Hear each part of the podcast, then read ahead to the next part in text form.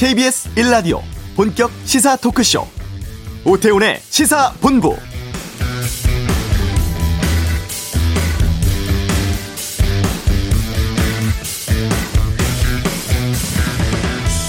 사회적 거리두기 수도권 4단계 적용한 지 오늘로 딱 열흘 됐습니다. 단계 적용 후 일주일에서 열흘 정도 뒤부터 효과 있을 것으로 예상됐고 이번 주 유행 상황 보고 판단하는 게 중요했었는데 상황이 그리 녹록치 않습니다. 오늘도 신규 확진자 1,700명 후반으로 역대 최다 확진자 기록했죠. 비수도권의 확진자 비중이 늘어나고 있고 또 휴가 집중되는 7월 말 8월 초가 최대 고비가 될 것으로 보이는데요. 정부는 오늘 내일 상황 봐가면서 수도권의 4단계 연장 여부 결정한다고 합니다. 게다가 장마 끝나고 본격적인 삼복더위 기승 부리고 있습니다. 전국 대부분 지역에서 폭염특보 이어지고 있는데요. 건강 잘 챙기셔야 하고 또 방역 수칙도 잘 지켜주시길 바랍니다. 오태훈의 시사본부 여야 모두 본격적인 대선 행보 진행하고 있는데요. 잠시 후 이슈에서 최재형 전 감사원장 캠프에 국민의힘 김영우 전 의원 연결해 말씀 나누겠습니다. 오늘 그냥 갈 수 없잖아 코너는 우리나라 파병부대 활동이라든가 역할 등에 대해서 알아보는 시간 갖겠고요. 2부 아는 경찰 프로야구 선수들의 술판 파문 소식 또 친족 간 성범죄 문제 등에 대해서 알아보겠습니다. 김경수 경남도지사 징역 2년 확정됐습니다. 김성환의 뉴스 소다에서 판결 내용 정리해 보겠습니다. 오태훈의 시사본부 지금 시작합니다.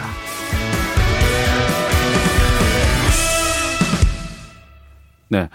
대선 레이스 시작되면서 야권 유력 주자들의 움직임도 빨라지고 있습니다. 자녀 임기 6개월 남겨놓고 감사원장직에서 사퇴를 했던 최재형 전 원장 국민의힘에 전격 입당해서 새 분리에 나서고 있는데요. 어, 캠프에서 상황실장 맡고 계십니다. 김영우 전 의원 연결해 어, 최근 상황 좀 여쭤보도록 하겠습니다. 안녕하십니까? 안녕하세요. 반갑습니다. 네 네. 최재형 전 원장의 캠프가 구성돼 가고 있고 명칭이 최재형의 열린 캠프 이렇게 정해졌다고 들었습니다. 어떤 그렇죠. 분들이 활동하고 네. 계십니까? 최재형의 열린 국민 캠프인데요. 네 네. 네, 저희는 정말 이제 바닥에서 시작을 하고 있어요. 예. 그 아, 감사원장직에 있다가 사퇴를 한 지 뭐 17일 만에 이제 입당도 하고 막 이렇게 됐는데 네. 어, 그동안에 뭐 정치인과의 그 접촉이 없었잖아요. 네. 원장님이. 그러다 보니까 제가 이제 최초로 들어와서 보니 이제 캠프를 만들어야 되는 상황입니다. 그래서 네네. 어, 말 그대로 열려 있고요. 어, 훌륭한 분들 많이 모시려고 애를 쓰고 있습니다. 아, 그럼 지금 초기 단계입니까? 아니면 일정 정도 구성이 지금 진행되고 있는 상황입니까? 아주 초보적인 단계예요. 그래서 어, 대언론 공보 메시지 같은 거, 네. 어, 이런 그 최소한의 팀으로 지금 운영이 되고 있는데, 이제 앞으로 뭐 경선 대비해서 또 이제 에, 여러 가지 그 출마 선언이라든지 후원의 조직이라든지 등등등등 대선이라고 하는 게 얼마나 그 큰 프로젝트입니까, 사실. 네. 예, 그런 거 하다 보니까 좋은 분들 많이 필요합니다. 예. 김영우 의원께서는 최재형 전 원장과는 어떤 이전부터 관계가 좀 있으셨나요?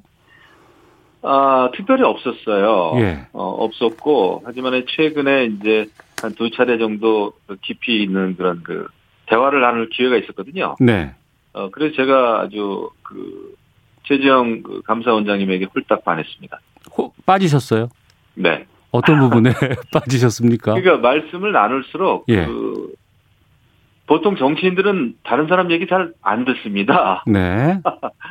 근데 어 이분은 정말 어, 제 얘기에 경청해 주시고 그리고 이제 여러 가지 세상 돌아가는 얘기를 하는데 어려운 분들에 대해서 참 따뜻한 마음을 가지고 계시다. 그리고 평생을 봉사해 오시고 헌신해 오신 분이더라고요. 네. 예, 그리고 뭐 어, 할아버님도 훌륭하시고 아버님 또 작은 아버님들 또 가족들 모두가 육군, 해군, 공군, 해병대, 뭐 장교, 뭐 부사관, 아이고 정말 병역을 네. 병역을 너무나 훌륭하게 잘 너무나 사실은 당연한 건데 병역 에, 이행이라는 게 네. 병역 명문가고요. 그다음에 아버님은 특히 최영섭 대령님은 뭐 많이 알려주셨습니다만은 6.25 전쟁 때 이제 바다를 지키신 분인데요. 네. 예, 훌륭하신 분이에요. 그래서 이런 정도의 투철한 애국심이 있으시고, 그 다음에 또 헌법 정치인이나 법치주의에 대해서 확고한 신념과 또 실력이 있으시고 또 어려운 분들에 대한 이런 그 아, 배려 예. 이런 게 있으시면 이제는 이런 분들이 정말 그 신뢰하고 믿을 수 있는 대통령감이다. 네. 뭐 범생이 범생이 그래가지고 많은 분들은 이 범생이가 대통령 될 수 있냐 그러는데 범생이가 대통령이 돼야 되는 시대입니다. 예. 음. 그러면 그런 만남 자리를 그 가질 때가 감사원장직 유지하실 때 이미 만나셨다셨습니까? 감사원장직 그 사퇴하기 직전에는 세상 얘기할 수 있는 그 사적인 모임이 있었어요. 예. 예, 그때는 뭐 대통령의 대자도 말씀을 못했죠. 아, 그리고 이제 또 상 당하시고 나서 네. 그때 이제 본격적으로 많은 말씀이 있었죠. 음, 알겠습니다. 국민의힘에 입당하지 않았습니까? 네. 근데 이 부분에 대해서 감사원장인데 어, 네. 자녀 임기 남겨놓고 사퇴를 했고 또 사퇴한 지 17일 만에 야당으로 가더라. 네. 이거는 좀 어, 여러 가지 뭐 감사원의 중립이라든가 독립으로 판단해 봤을 때는 문제가 있는 행보가 아니냐라는 지적에 대해서 어떤 입장이실까 궁금합니다. 자연스러운 과정은 아닙니다. 분명히. 네. 예. 그러나 어, 윤석열 전 총장도 검찰총장직에서 사퇴하고 지금 야권의 가장 강력한 대선 후보가 돼 있고요. 그렇죠. 또 김동연 전 경제부총리도 다 문재인 정부에서 임명받았던 에, 현 정부에서 임명받았던 공직자인데 네. 또 무슨 여로 갈지 야로 갈지는 모릅니다만 어쨌거나 대동 아 이제 대통령 선거에 이제 나올 듯하고 네. 또 최재형 그전 감사원장도 음 임기를 마치지 못하고 지금 야권 대선 후보가 되겠다고 나오셨단 말이에요. 네. 그러니까 국민들은 자연스럽게 생각하지 않을 수 있는 분들도 있으나 음. 과연 이런 상황이 왜 벌어졌을까? 네. 오히려 사실 저는 어, 문재인 정부와 여권에 계신 분들은 왜 이 같은 일이 벌어졌는지 먼저 좀 자성을 해봐야 되지 않는가라는 네. 생각이 들고 그런 고민은 있었죠. 임기를 마치는 것이 중요하냐. 네. 근데 그거보다는 오히려 감사원의 중립성, 독립성을 앞으로 지키기 위해서도 네. 오히려 자리에서 자리를 그만두고 이 무너지고 있는 곳곳에서 무너지고 있는 그 법치 또 헌법 정신을 바로잡는 게 더 중요하다는 판단이죠. 아, 그 판단 끝에 이런 결정을 내렸다 이렇게 이제 말씀해. 주시는데, 네. 근데 그 감사원장 사퇴할 때 이제 이런 얘기를 했습니다. 우리 대한민국의 앞날을 위해서 제가 어떤 역할을 해야 하는지에 대해서 숙고하는 시간을 가지려 합니다. 네. 이렇게 밝혔는데, 이 어떤 역할을 해야 하는지 이 역할이 대통령으로 바로 되는 것인지 아니면 국민의힘을 통해서 어떤 정권 교체에 힘을 싣는 부분까지 가야 되는 건지 여러 가지 방향성이 좀 안 보이거든요. 어떤 쪽으로 생각하고 계시는지요? 그 고민이 많았죠. 예. 어, 그 큰 역할 더더군다나 아, 자꾸 하셨습니다만 아버님께서 대한민국을 밝혀라라는 유언도 남기셨고 네. 그 부분에 대해서 고민이 많으셨지만 지금 볼 때는 이미 대한민국이 지금 어떤 그 정상적인 상태는 아니다 말이죠. 네. 경제 정책, 뭐 하지 뭐 부동산 정책, 그다음에 탈원전 정책, 예, 그다음에 여러 가지 복지 정책, 교육 정책, 그리고 그 그런 모든 세부적인 정책 이전에 국가 국정 운영 시스템이 무너져 있다라는 거를 본 거죠. 네. 감사원장 쪽 하시면서 예. 그렇기 때문에 일단은 대한민국이 앞으로 어, 더 좋은 나라가 되기 위해서는 이 뭔가 정상화하는 게 굉장히 급하다. 예. 그런데 그러면 왜 꼭 최재형이라고 하는 내가 해야 되겠냐 말이죠. 예. 아, 그거는 어, 이분이 이제 그런 생각을 하신 것 같아요. 이 국가가 정상화되기 위해서는 이 모든 그 국가의 통치 행위가 법적인 테두리 내에서 됐으면 좋겠다. 네. 그 어느 누구도 헌법이나 법률 위에 군림해서는 안 된다. 통치 행위가 에, 그런 것은 어, 그래도 그런 일은 내가 좀 잘할 수 있겠다. 네. 다른 분들도 훌륭하시지만 아. 훌륭하시지만 그런 면이라면은 국가를 정상화시키는 일이라면은 내가 아, 할 수 있겠다. 좋은 분들하고 함께라면요. 예. 그래서 이제 아, 나서시게 됐고 또 당에 입당한 것은 뭐 정치라고 하는 것은 정치 경험이 없습니다만은 같은 뜻을 가지고 있는 사람들끼리 같이 해야 되는 거 아니냐. 아. 어, 지금 국민의힘이 여러 가지 어려운 점도 있고 아쉬운 점은 있지만은 또 이준석 대표 체제에서 변화를 한다고 하니 그러면은 뜻을 보태서 어, 국민의힘을 어, 구심점으로 해서 정권 교체해야 되겠다. 알겠습니다. 그렇게 마음을 네, 먹은 거죠. 예. 입당 이후에 이제 기사량이라든가 언론 보도가 좀 많이 늘고 있어요. 관심도 높아지고 있고요. 네. 엊그제 오세훈 서울시장 만나서 여러 가지 이야기를 나누신 것도 봤고 또 지난 주 토요일이었습니다. 부산 찾으셨는데 하천변 쓰레기 줍기 봉사 활동 이런 것들 이제 민생 행보로 활동하시는 것도 이제 네. 어, 보도가 좀 나갔는데 입당이라든가 봉사 활동이라든가 캠프 구성 이런 움직임들이 어, 가시화는 되곤 있지만 최재형 정치인으로서의 앞으로의 무슨 여러 가지 어, 어떤 공약이라든가 계획, 메시지 같은 것들은 좀 잘 드러나지 않는다라는 지적도 있거든요. 김영우 의원께서 워낙에 공보 전문가시고 또 삼선의 정치인이시기 때문에 이 부분에 대해서도 좀 입장이나 조언 같은 것들도 해 주셨을 것 같습니다. 어떤 쪽으로 갈 계획이십니까? 많은 얘기 나누고 있고요. 뭐 예. 저뿐만 아니라 아, 같이 함께 하는 분들하고 얘기를 많이 하고 있는데 어 제가 보기에는 최재형 그 원장님은 아, 지금 이제 정치 경험이 없다 그랬잖아요. 예. 근데 이분은 이제 그런 생각을 하시는 것 같아요. 정치 경험은 없지만 아, 지금 우리 시대가 안고 있는 그 숙제들, 과제들이 있잖아요. 풀어야 될. 네. 그건 뭐 경제 문제도 있고요. 정치 개혁의 문제도 있고요. 산업 구조 개혁의 문제도 있을 거고 또 여러 가지 예, 그런 그 개혁의 과제가 있을 텐데 아, 이런 과제를 풀기 위한 그 정치 철학 네. 중요하다고 보시는 것 같아요. 음. 그러니까 정치 경험보다는 지금 이 시대에 필요한 것은 정치 개혁이고 예, 그 정치 개혁의 에, 핵심은 핵심은 에, 그 국민의 의사에 따르는 거죠. 네. 그러니까 이게 이제 지금 보면은 아, 우리가 다들 국민들을 위한다는 정치를 하지만은 사실 상당 부분 국민을 분열과 갈등으로 몰아넣고 네. 그 진영으로 나뉘어서 또 파퓰리즘 정치를 하고 있는 게 현실 정치거든요. 네. 근데 그거보다 아, 이분이 생 이분 에, 최재형 어, 원장님 생각은 좀 더 솔직한 정치를 했으면 좋겠다. 솔직한 정치요? 예, 솔직한 정치. 그건 뭐냐? 우리가 할 수 없는 것은 할 수 없다고 얘기하자. 아. 또 국민들이 고통을 나눠줘야 될 사안에 대해서는 아, 이것은 우리가 고통을 나눠줍시다라고 솔직하게 얘기하자. 예. 하지만 어, 모든 국민들이 열심히 일하면 어, 그래도 희망을 가지고 오늘보다 내일이 나, 나아진다는 그 확신을 갖게 하자. 그러기 위해서는 국가 시스템 이런 것을 어, 좀 정상화시켜서 네. 이제 기회를 드려야 된다는 거죠. 네. 네, 그런 게 이제 가장 큰 핵심이 될 텐데 이런 내용들은 이제 출마 선언문에 잘 담을 예정입니다. 그래서 아.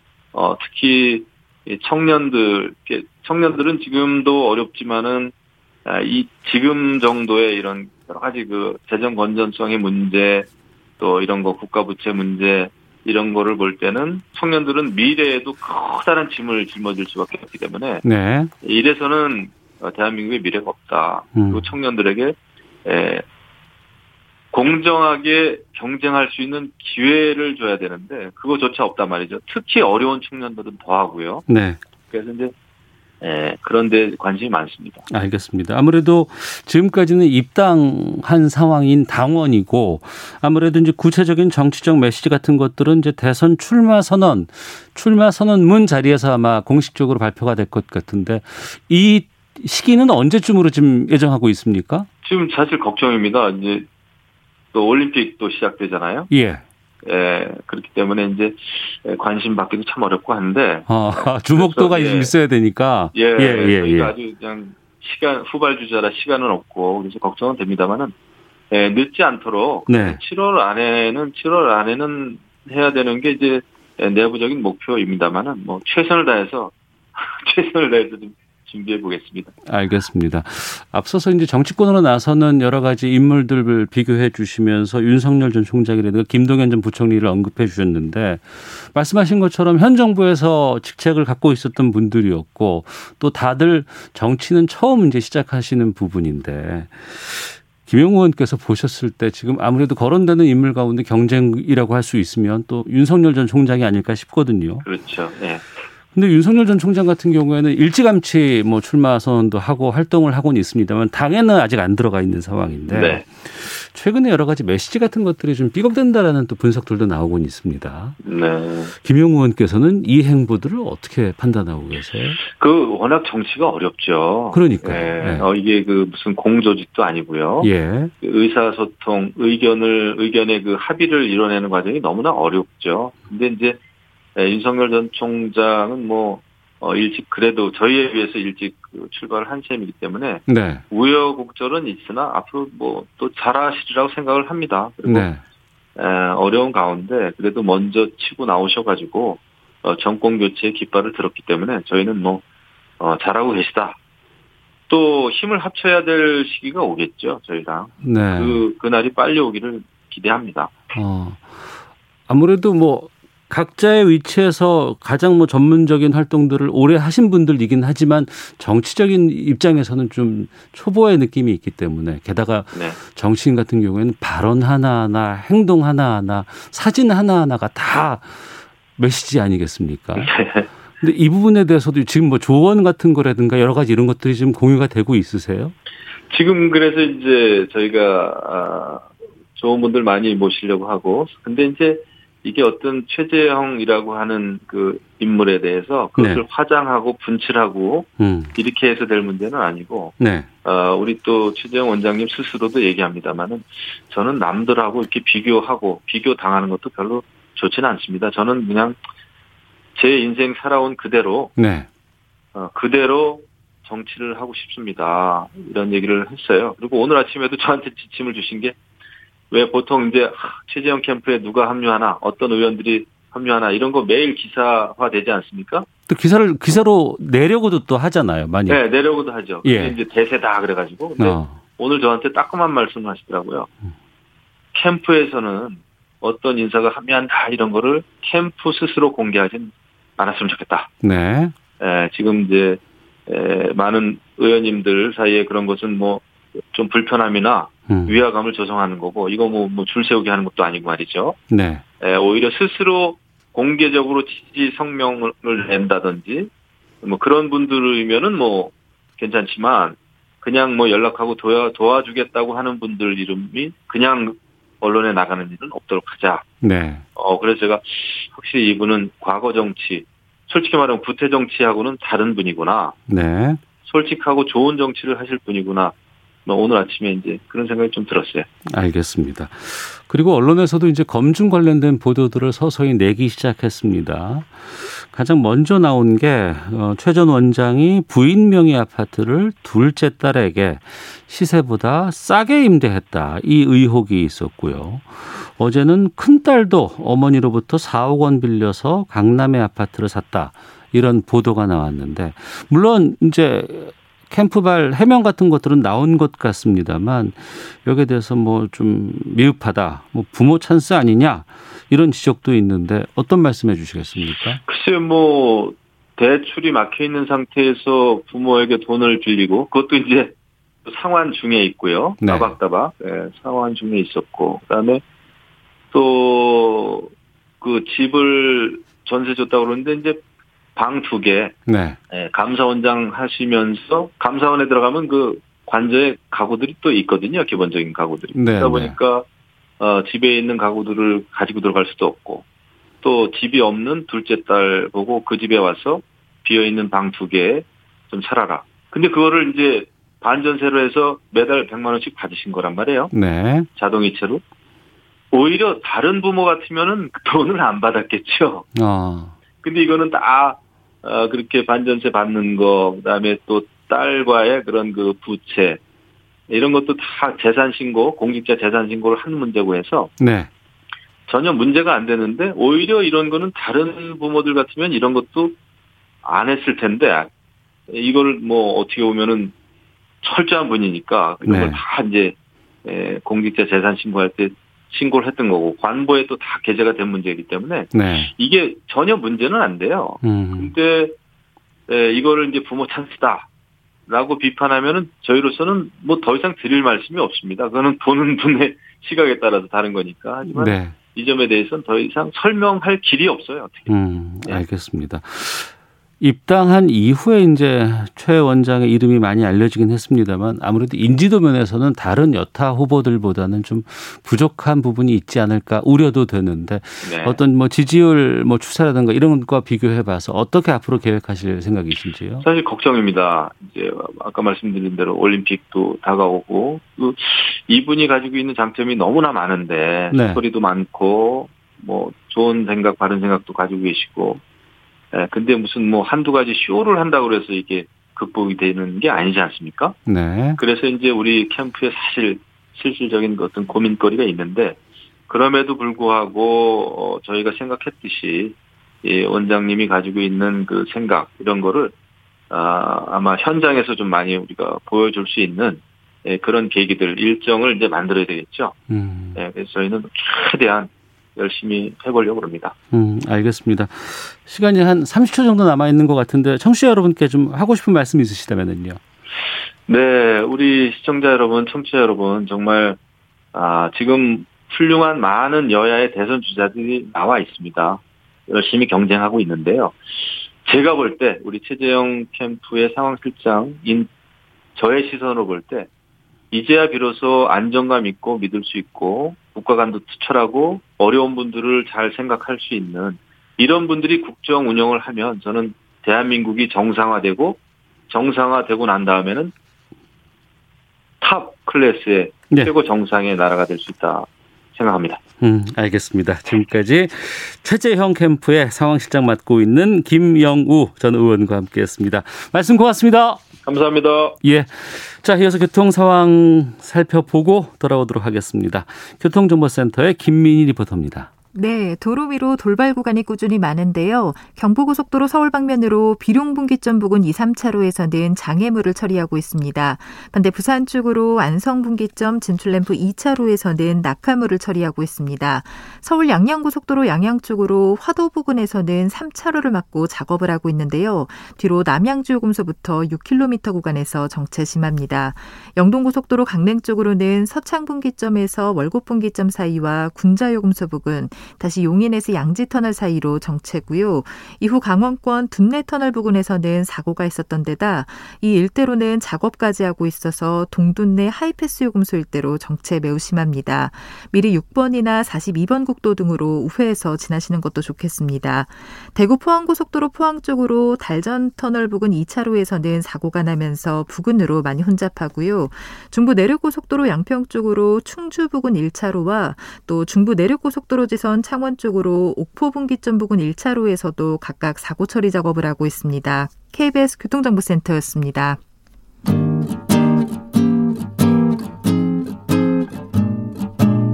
KBS 1라디오 오태훈의 시사본부 여러분의 참여로 더욱 풍성해집니다. 방송에 참여하고 싶으신 분은 문자 9730번으로 의견 보내주세요. 짧은 문자는 50원, 긴 문자는 100원의 정보 이용료가 붙습니다. 애플리케이션 콩과 마이케이는 무료고요. 시사본부는 팟캐스트와 콩, KBS 홈페이지를 통해 언제나 다시 들으실 수 있습니다. 많은 참여 부탁드려요. 네, 그냥 지나칠 수 없는 이슈를 다뤄보는 시간입니다. 그냥 갈 수 없잖아. 아, 청해부대 34진 장병들 아프리카 해역에서 활동하다가 조기 귀국을 했습니다. 어제 밤에 어, 모두가 다 돌아왔고요. 국내에서 지금 치료도 받고 또 PCR 검사 결과도 뭐좀 계속해서 나오고 있는 상황인데 그러다 보니까 아니 우리 해외 파병 장병들이 얼마나 있을까 또 어디에 있을까 어떤 역할을 할까 궁금해졌습니다. 오늘 그냥 갈 수 없잖아요해서 내가 모르고 있던 해외 파병의 A부터 Z까지 이런 주제로 준비해봤습니다. 이종근 시사평론가 함께합니다. 어서 오십시오. 네, 안녕하세요. 예. 지금 우리나라에서 해외로 파병된 장병들이 네. 얼마나 돼요? 아, 대략 한 1,300여 명 가까이 되고요. 예. 부대 단위로는 4개 부대입니다. 청해 부대 지금 말씀하셨지만 예. 남수단의 한비 부대, 레바논의 동명 부대, UAE 아, 아랍에미리트의 아크 부대 이렇게 4개 부대 단위로 한 1,200 몇십 명 정도. 네. 그다음에 한 40여 명 정도는 개별적으로 각 국가별 그 대륙별로 어, 개별적 파견이 있더라고요. 한 뭐 3명, 뭐 2명 이런 단위로. 정도. 어. 그게 한 40여 명 가까이 됩니다. 이분들 다 백신 맞았을까 궁금하거든요. 네, 그렇죠. 이번에 굉장히 또 그 가족들 그러니까 파병 부대의 가족들은 되게 걱정을 많이 하실 거예요. 그런데 예. 일단 되게 안타까운 게 청해부대 34지는 2월에 출국을 했어요. 우리가 네. 본격적으로 백신 들어와서 보통 6개월 활동하고 돌아오고 이런다면서요. 그렇죠. 6개월에서 네. 8개월 정도 네. 뭐 다른 그 돌아오는데 어 지금 어 청해 부대를 빼놓고 다른 부대는 어 대개 91% 정도의 접종률을 보여요. 그래요. 그러니까 한 어. 어, 4월 달에 어, 그, 그 임무 교대에서 파견되는 부대원들은 다 맞고 갔고 우선적으로. 그러니까 우리가 2월 말부터 코로나 백신 접종을 시작을 했는데 네네네. 그, 그 이후에 파병하는 파병 대원들은 네. 다 백신을 맞고 가고 있고. 네네. 2월에 파견된 한빛 부대 아, 저저저 저, 저, 청해 부대 34지만 예. 다시 안 맞고 간 셈이 됐어요. 어. 또 남수단에 가 있는 한빛 부대 같은 경우는 네. 남수단 자체에서 유엔군이 어, 지원을 해서 음. 어, 거기서 현지에서 어, 접종을 한 케이스고요. 좀 안타깝게 됐습니다. 그래서 네. 이저 청해부대 34집만 안 맞고 간 케이스가 됐어요. 네. 지금 보도를 보면은 이 청해부대 복귀하고 나서 전 부대원에 대해서 PCR 검사했는데 1차 검사 결과는 266명이 확진돼서 네. 전체 부대원 301명에 80 8.3%에 해당한다고 하는데 좀 걱정입니다. 또 이제 중증 환자는 좀 없었으면 좋겠다는 생각인데 우리가 지금 해외 파병하는 이런 그 대원들 부대들 네. 네. 지금 뭐 전쟁 때문에 참전하거나 이런 건 아니잖아요. 아, 전쟁 지역은 아니에요. 예, 예. 예. 예. 그럼 다 평화 유지군 활동으로 가는 겁니까? 어, 주로? 어, 그, 어, 그런데 예. 어, 사실 좀 분류를 해야 돼요. 왜 해외 파병 그러면 모든 국민 모든 사람들이 전부 다 이렇게 생각할 거예요. 전부 뭐 하늘색 모자 쓰고 네. 유엔 평화 유지군 옷 네, 입고 네. 어 UNPKO라고 써져 있는 그런 그 군복을 입고 활동을 하는구나 이렇게 생각하실 텐데 사실 세 가지 케이스가 있어요. 간단하게 말씀드리면 물론 평화유지군으로 활동하는 부대가 있습니다. 레바논의 동명부대라든지 남수단의 한빛부대 같은 경우는 어 지금 말씀하신 대로 UN 평화유지군 소속이에요. 네. 그런데 어 다른 케이스가 있어요. 다목적군이라고 해서 UN 평화유지군은 아예 UN 소속이어서 UN이 총괄하고 UN 사무총장이 이렇게 지목한 그 부대가 지휘를 하게 돼 있어요. 그러니까 우리 장병이지만 유엔 군 소속인 소속이에요. 거예요. 예. 이게 두 개 부대가 그렇게 가 있고 예. 다목적군이라고 해서 지금 청해 부대가 간 케이스 파병 케이스가 다목적군이에요. 어. 이건 소말리아 해, 어, 앞바다 그러니까 아덴만에서 예. 거기에를 지나가는 상선들을 보호하기 위해서 유조선이라든가 상선이라든가 우리 배들이라든가 그렇죠. 이런 것들 예, 우리 배도 예. 사실 거기서 한 물동량이 어, 전체 25% 이상 되거든요. 네. 그러니까 그 상선들을 해적들이 막 습격을 하거든요. 그래서 그것을 보호하기 위해서 음. 어, 몇 개 국가가 모여서 연합 체제로 어, 거기서 아, 저기 예, 예. 자신들의 어떤 그 활동을 벌이는 거예요. 물론 이건 유엔이 승인은 해줍니다. 네. 그러니까 뭘 승인해 주냐면 무력 사용. 음. 이 무력 사용에 대해서 승인은 해주되 유엔군 산하가 아니에요. 그래서 지금 유엔 평화유지군은 모든 비용이 유엔에서 나오지만 다목적군 청해부대가 간 케이스의 다목적군은 자국에서 부담하게 돼 있어요. 우리 국방비로. 그러니까 어, 이저 남 수단의 한빛 부대와 달리 어그 현지에서 저기 유엔의 지원하에 접종을 못한 이유가 바로 아. 개별적인 어떤 그런 활동이었기 때문에 다목적 군이었기 때문에 그렇죠. 유엔군에서 백신 접종을 맞을 수 있는 건 아니었다. 아니었다라고 말씀을 아, 드리고 그런 속내가 좀 있었군요. 한 가지 케이스가 하나 더 있습니다. 예. 어, 지금 아크 부대, 그, 그 아랍에미리트 아크 부대인데 이건 그러니까 어, 국방 교류 협력이라고 이름을 붙였는데 국가와 국가 간에 그냥 협력한 거예요. 아, 그러니까 부대들 서로 교환 내서 그렇죠. 활동하고 예, 예. 아랍에미리트가 요청을 해서 어. 그냥 가서 그 활동을 하는 것이기 때문에 국가 국가 간의 어떤 협약에 의해서 파견된 이 세 가지 케이스가 있습니다. 예. 그 유엔 부대 소속 앞서 말씀하고 묘사하신 걸 들어보니까 옛날에 태양의 후대 후예인가요? 그 아, 네. 드라마에 나왔던 네. 그 복장이 그거 아닌가요? 그렇죠. 맞습니다. 아, 기억 하시는군요. 그 굉장히 그래서 그때도 파병 부대에 대해서 관심이 높아졌는데 그러면 어, 어느 부대가 그러면 태양의 후대 후예의 어떤 소재냐 뭐 음. 이렇게 그 궁금해하실 텐데 사실 태양의 후예는 우르크라는 가상 국가를 지금 상정하고 있어요. 아 그 드라마에서 예, 예. 그래서 예. 어느 어 그 어느 특정 부대라고는 할 수 없지만 어 태양의 후예 드라마가 하도 유명하니까 어, 국방부에서 각 부대별로 자기들을 소재로 했다라고 하면서 막 뭐 동명 부대하고 특히나 한미 부대가 서로 보도 자료를 뿌린 적이 있어요. 네. 그런데 왜 그렇게 됐냐면 이 태양의 후예에 나오는 여러 가지 에피소드들이 있잖아요. 네. 그게 사실 그 부대별로 실제로 있었던 그런 에피소드를 가져다가 드라마 아, 소재로 삼았거든요. 네. 예를 들어서 뭐 인지를 구철한다든지 이런 그런 작전들이 다 있었어요. 그리고 음. 어, 각 부대별로 아마 그런 어떤 홍보를 했겠고요. 동명부대 예를 들자면 동명부대는 2000 우리나라에서 가장 지금 길게 어, 파병하고 있는 부대예요. 동명부대가. 그래요. 레바논이 지금 헤즈볼라하고 충돌 벌인 게 굉장히 오래됐잖아요. 네. 2005년도부터인데 그때부터 이제 유엔이 예, 평화유지군 규모를 확대하면 하면서 우리가 참여를 시작해서 2007년도에 맨 처음 이제 평화유지군 활동을 벌입니다. 그래서 지금까지 어 인도적 구호 활동이라든지 뭐어저 감시 정찰이라든지 음. 어 이런 어떤 그 우리가 의료 지원 같은 거 참 많이 하고 그랬었잖아요. 예전에도. 어 그렇죠. 예. 약한 7만여 명 가까운 그런 의료 지원을 아그 그, 그, 그, 그쪽 국민들을 치료했다라고 데이터가 나와 있네요. 아 그렇군요. 그 남수단 지역에 파병되어 있다는 한미 부대도 그러면 이런 활동들 위주 로 하는 겁니까? 네, 근데 동명부대하고 약간 성격이 틀려요. 이름부터가 동명부대는 평화유지군이고요. 네. 평화유지 목적이고 이 남수단은 남수단 재건 지원단이에요. 그래서 공병하고 어, 의료 아, 쪽뭐 그 지어주고 건설해주고 그렇죠. 병원도 만들어주고 이런 거. 그렇죠. 네, 워낙에 네. 그 남수단이 SC가 레바논보다 뭐 어, 마어마하게 지금 그 취약해서 음. 어, 독립을 하면서 반기문 어, 당시 총장이 한국 정부에 이제 파병을 요청을 해서 2012년도에 어, 국회가 동의를 해서 한미부대가 이제 파견이 됐고요. 어, 재건 지원 그리고 이제 의료 지원 뭐 이런 거에 굉장히 초점을 맞추고 있습니다. 네. 그러면 다목적군으로는 지금 어느 어느 부대 그 청해 부대가 다목적군으로 가 있다고 해서 아, 그, 그, 또 있어요? 다목적군은 어저 청해 부대가 유일하죠. 청해 부대는 네. 이제 그 아까 말씀드린 대로 해적들로부터 우리를 보호하고 아덴만의 영웅이라고 기억하시죠? 그때 네, 네. 우리 구출했던 그런 작전으로 유명해진 부대죠. 음.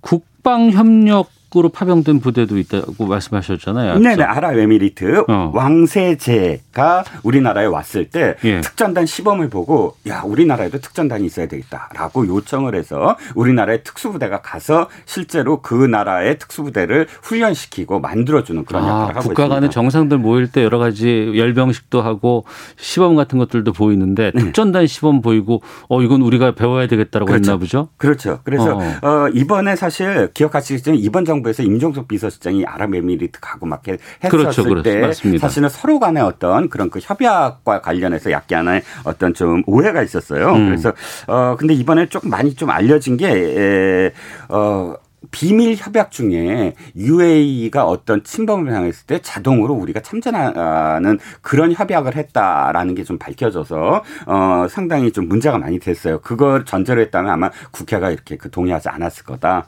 뭐 그런 이야기는 있지만 어찌됐든 지금 UAE에 파견돼서 상당히 많은 어떤 성과 그러니까 우리가 사실 훈련을 할 때 이 뭐 포탄을 제대로 훈련을 못하는 어떤 상황 속에서 거기서는 마음껏 사막에서 좀 훈련을 할 수 있어서 그런 또 이점이 있다라고 좀 알려져 알려지고 있습니다. 그럼 파병 가는 군인들은 다 지원하는 거 아니에요? 그러면 일반 그냥 장병, 사병들도 예. 갈수 있는 거예요? 아니면 직업군인들 위주로 가는 거예요? 아니요, 아니요. 저 직업군인들도 있지만 예. 사병들에게 굉장히 개방돼 있고요. 예. 어, 병과가 있어요. 운전병과, 번역병과 뭐 이런 그 해당 병과에 티오가 날 때 지원을 하게 돼 있고요. 음. 보통 한 수십 대 1의 경쟁률입니다. 왜냐하면 일단 어 200만 원 이상의 수당이 나와요. 어, 그래서 수당이 좀 많군요. 한 6개월에서 8개월 동안 이왕 고생하는 거 거기 가서 좀 그렇죠. 의미 있는 활동을 예, 해보고 예. 싶다. 뭐그 외국어도 할 수가 있고 또 어. 근데 부대에서 어디 갈 수가 없기 때문에 이 이, 이 자금이 그대로 한 2천만 원 정도가 그대로 모을 수가 있다. 뭐 이런 음. 이점들 때문에 뭐 몇십 대 일의 어떤 경쟁률을 보이고 있다고 합니다. 네. 하지만 파병 반대하는 입장도 상당히 많이 있잖아요. 분쟁 지역 가서 우리가 위험을 또 안을 수도 있는 부분들도 있고 왠지 다른 나라의 외교적인 것에 간섭하는 느낌도 있기 때문에. 네, 그렇습니다. 그래서 이제 그 반대하는 그런 어, 시민단체도 있고요. 그런데 어, 저도 그 우려에 대해서는 인정을 하지만 그럼에도 불구하고 우리의 지정학적 위치가 군인 군 군을 없앨 수 없는 상황이거든요. 그렇죠. 만약 네. 통일이 된다고 하더라도 어. 하더라도 그렇기 때문에 어, 이 군이 어, 비상 체제에서 그러니까 상시 훈련하고 상시 어, 어떤 의미로서의 어떤 전시 체제로 돌입할 수 있으려면 어, 이런 파병이라든지 이런 기회가 굉장히 군에 도움이 될 수도 있다라고 생각을 합니다. 알겠습니다. 이종근 평론가와 함께했습니다. 고맙습니다. 감사합니다. 잠시 후 아는 경찰 또 뉴스 쏘다 김경수 지사의 선거 내용 정리하는 시간 준비하겠습니다. 입으로 가겠습니다.